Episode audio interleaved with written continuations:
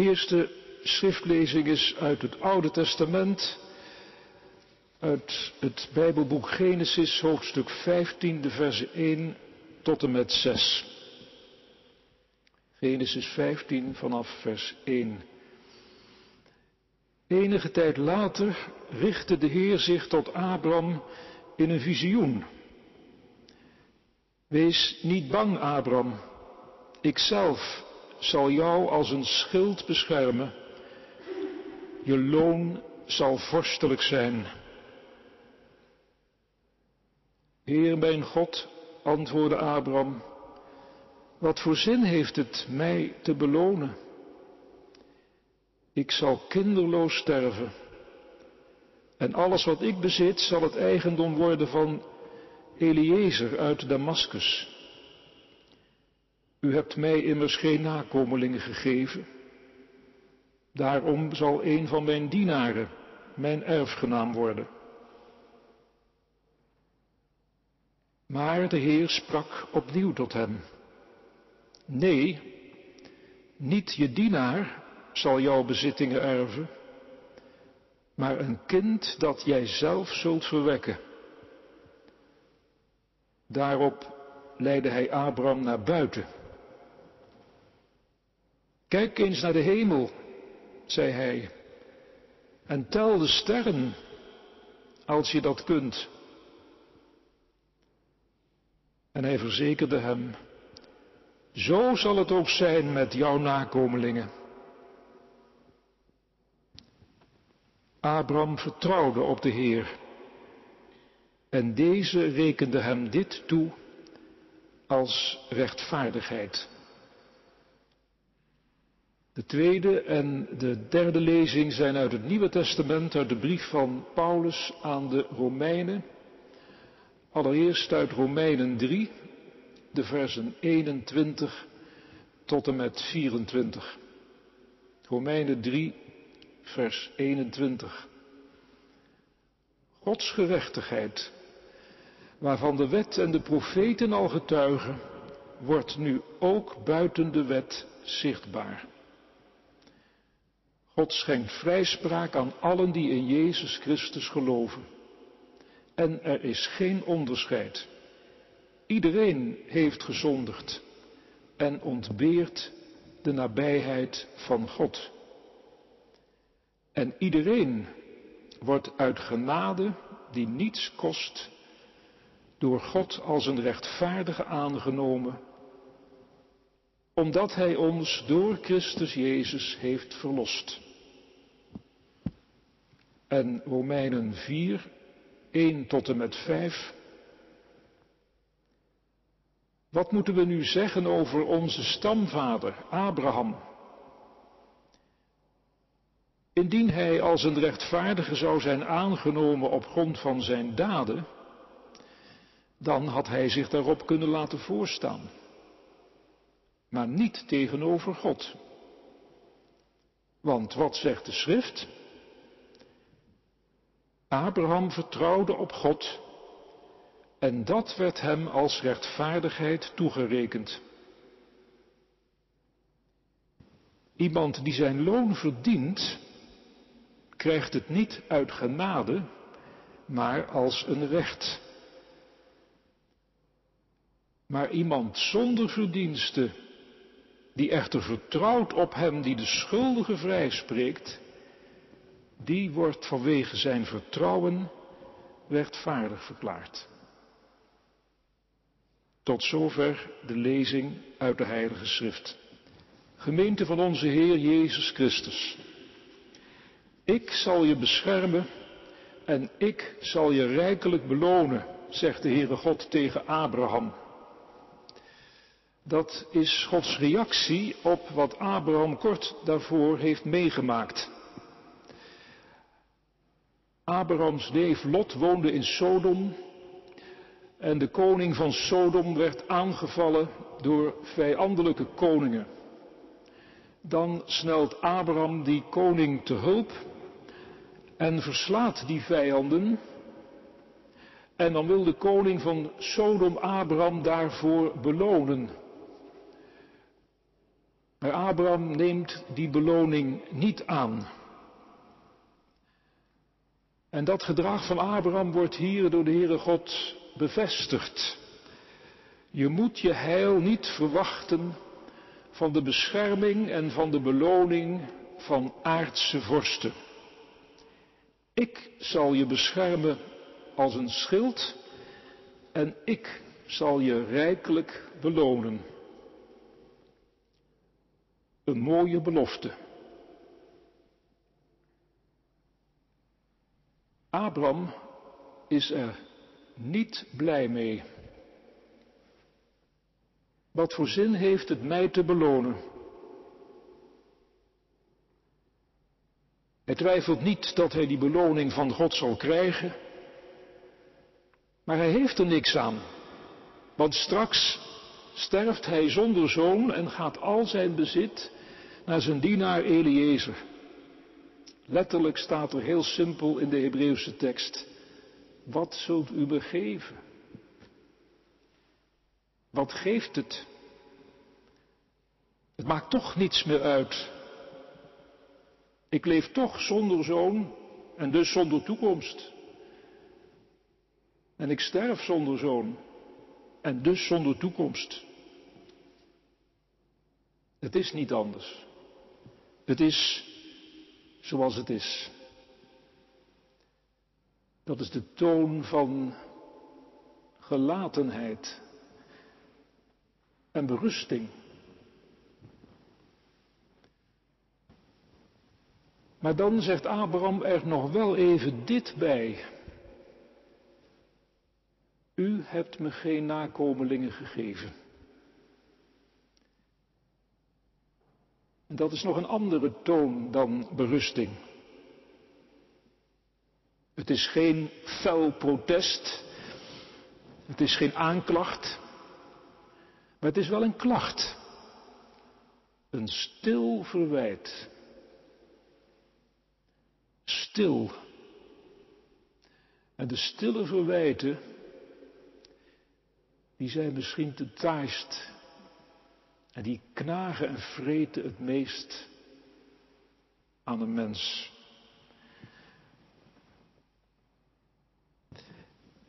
U hebt me geen nakomelingen gegeven, zegt Abraham. Maar wat daarachter zit, zegt hij niet. U hebt me geen nakomelingen gegeven, wat u wel had beloofd.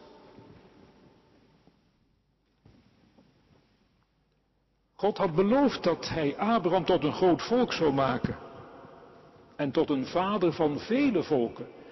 Abram zou Abraham worden, vader van vele volken. Maar wat God had beloofd, dat gaat blijkbaar niet gebeuren. De feiten bewijzen het. Abraham is oud, Sarah is onvruchtbaar. Het is onmogelijk. En wat voor loon hij ook mag ontvangen, het valt allemaal in het niet bij deze onmogelijkheid, deze zinloosheid, deze leegte in zijn bestaan, die door niets gevuld kan worden. Ook niet door een mooie belofte van God.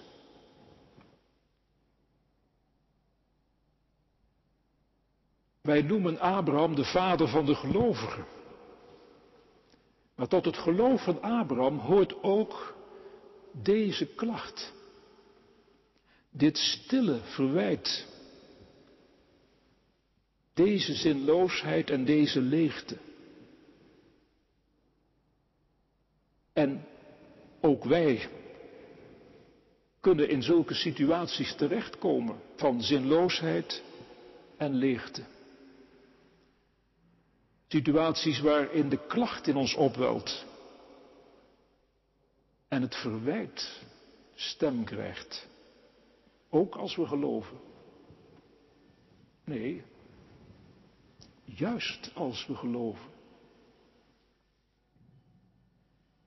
Een twintigste eeuwse dichter schreef lang geleden dit gedicht. Hij rende weg, maar ontkwam niet. En werd getroffen en stierf, 18 jaar oud.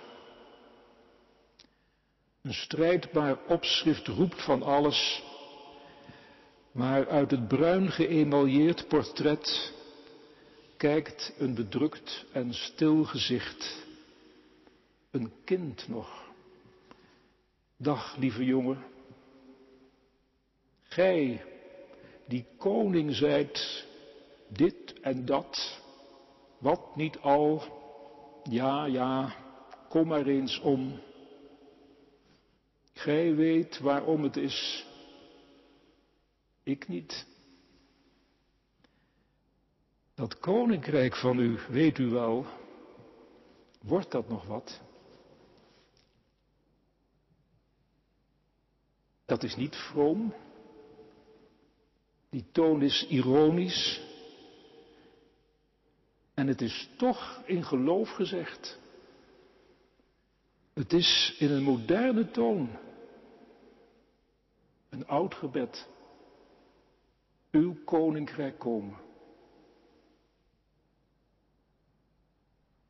Maar er zijn ook veel moderne mensen bij wie de zinloosheid en de leegte, de klacht en het verwijt, alle geloof in God heeft uitgedoofd.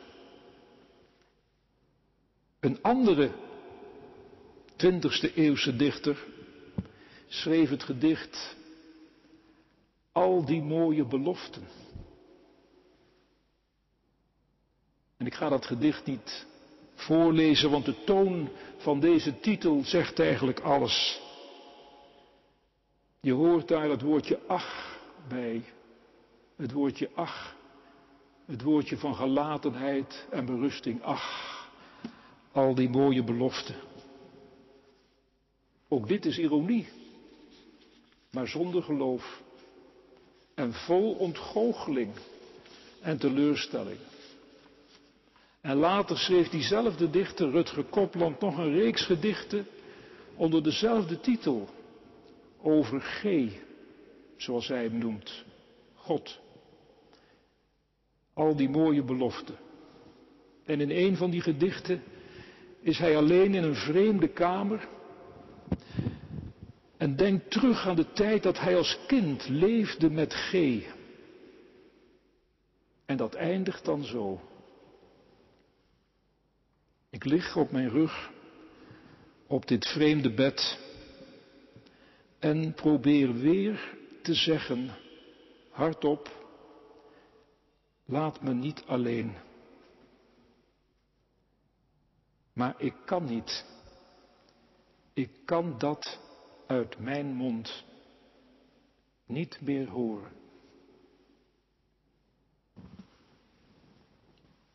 Hij is alleen. Maar hij kan niet meer hardop zeggen tot G. Laat me niet alleen. Hij kan niet meer bidden. En denk nu niet dat je immuun bent tegen zulke ervaringen wanneer je maar gelooft. Want ook wij die geloven kunnen plotseling worden overvallen door dat vreselijke gevoel. Het is voor niets. Het slaat nergens op. Uiteindelijk ben ik toch alleen in een lege kosmos. Uiteindelijk is er niemand die me ziet die me hoort, die me kent, die me bemint. Het geloof is niet een onaantastbaar bezit. Het beweegt met je mee in alles wat je overkomt. En het is even kwetsbaar als ons leven zelf. Het kan worden beproefd en aangevochten in die donkere momenten dat je je eigen leven niet meer in verband kunt zien met Gods belofte. Al die mooie beloften. Schrik daar niet van. Er is geen geloof, geen levend geloof, zonder beproeving en aanvechting. Kijk naar Abraham. Hij is de vader van alle gelovigen. Maar de nacht van beproeving en angst, de nacht van twijfel en aanvechting, is hem niet bespaard. Maar hij zegt het wel hardop. En hij zegt het niet in de leegte, alleen voor zichzelf uit. Hij zegt het tegen God. Wat zult u me geven? Niet de zoon die u me beloofd hebt. Ook in zijn ontgoocheling en teleurstelling blijft hij bidden.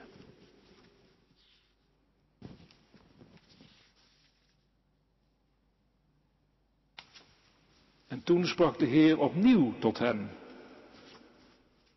Nee, niet je dienaar zal je erfgenaam zijn.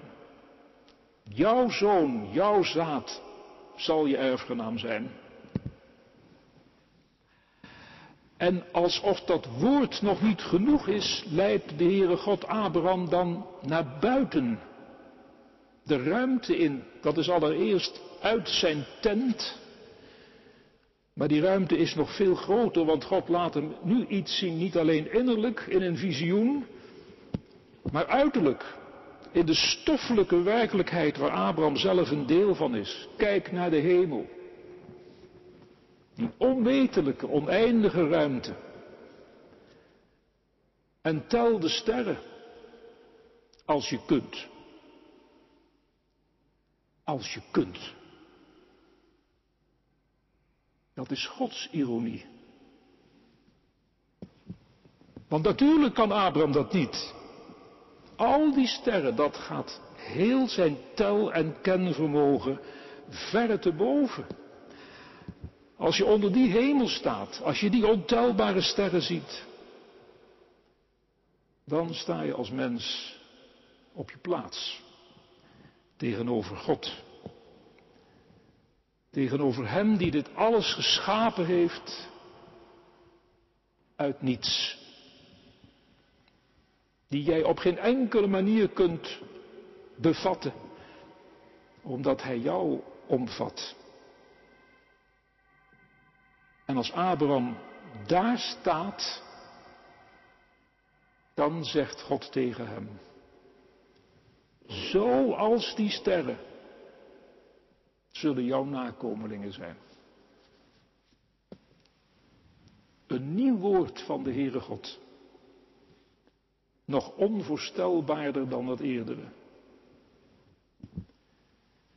En als hij dit hoort, deze plaats, dan vertrouwt Abraham de Heer.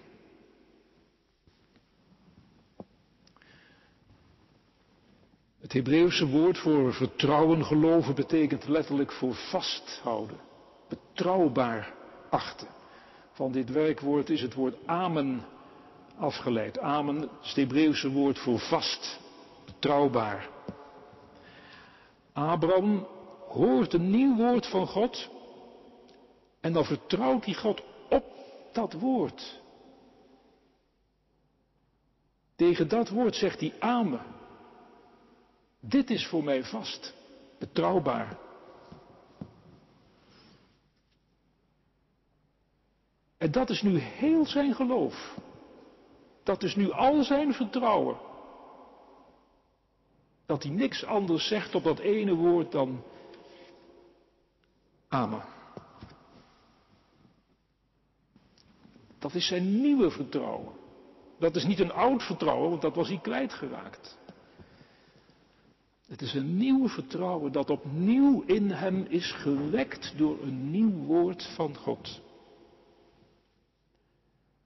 Het is een vertrouwen tegen de onomstotelijke feiten in. Tegen zijn eigen ouderdom in. Tegen Sarah's onvruchtbaarheid in. Ondanks alles dat nu eenmaal is zoals het is en dat niet anders kan zijn dan het is, En het ongeloof zegt dan, wen er, wen er maar aan. Vreselijke uitdrukking. Wen er maar aan. Leg je er maar bij neer. Abraham wendt er niet aan, want hij heeft een nieuw woord gehoord. Het kan wel anders, want God belooft het. De schepper van al die sterren die wij nooit kunnen tellen. Bij Hem zijn alle dingen mogelijk. Abraham vertrouwde de Heer. En dit vertrouwen telde de Heere God als Abrahams rechtvaardigheid.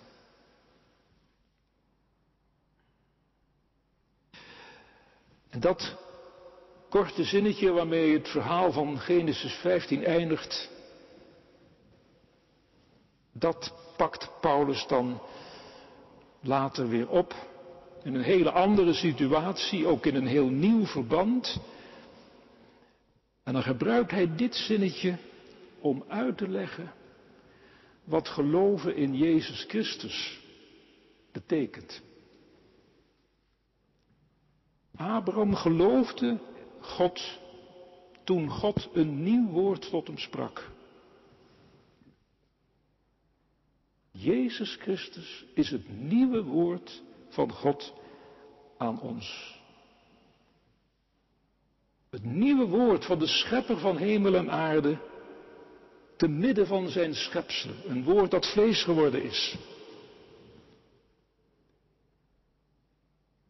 En geloven is Jezus Christus horen als Gods woord. En dan zeggen, Amen. Dit is vast. Dit is betrouwbaar.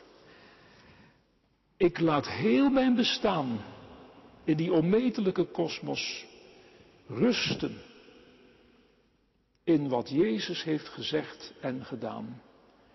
In zijn kruis en in zijn opstanding. Ik laat Jezus de vaste grond zijn. Mijn vaste burcht.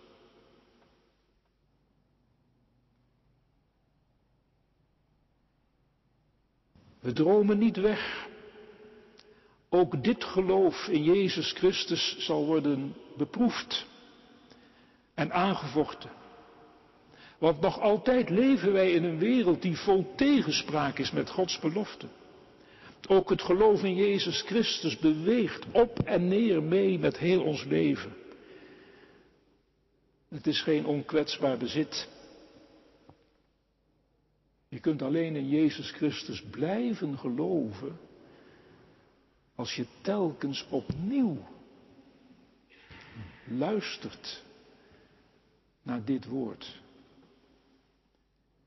En als je dan telkens opnieuw zegt, Amen. Wie zo in Jezus Christus gelooft, zegt Paulus met de woorden van Genesis 15, die is rechtvaardig voor God. Die wordt door God aangenomen, aanvaard, gekend, bemind. Die is Gods bondgenoot en Gods vriend voor eeuwig. En dan zegt Paulus er nog één ding bij. Gods vriendschap is geen beloning, maar een geschenk. Je verdient het niet door goede dingen te doen, door een goed mens te zijn. Je krijgt Gods vriendschap, ondanks al het kwade dat je doet.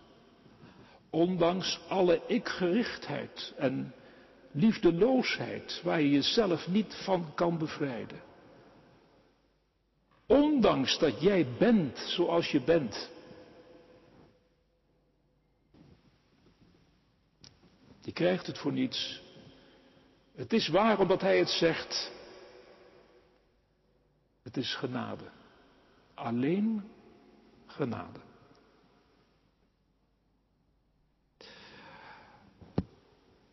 Toen dit tot mij doordrong, zei, zegt Maarten Luther ergens, toen voelde ik mij opnieuw geboren en ging ik door open poorten het paradijs binnen.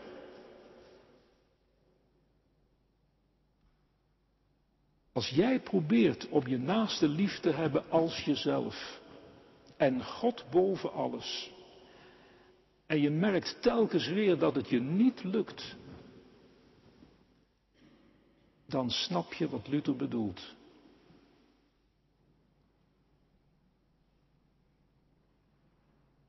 En als Gods genade tot je doordringt, dan wordt alles anders. Dan ga je heel het leven ontvangen als een blijk van Gods genade. Het pure feit dat je er bent, dat de kosmos er is, het is een geschenk om niets. God hoefde ons niet in het leven te roepen. Hij hoefde geen hemel en aarde te scheppen. Hij gunde het ons. Uit zijn onmetelijke liefde. Hij schiep hemel en aarde uit niets, zoals hij een zondaar rechtvaardigt, om niet. Als je dit beseft, dan wordt heel je bestaan een geschenk. Dan ben je dankbaar met elke nieuwe dag. Voor elk nieuw woord dat je van God te horen krijgt. In de tent en buiten de tent. In de kerk en buiten de kerk. Elk ogenblik waarin zijn goedheid je verrast. Elke gunst van Hem die je toevalt, onberekenbaar, onverwacht. Het is alles genade. Alles.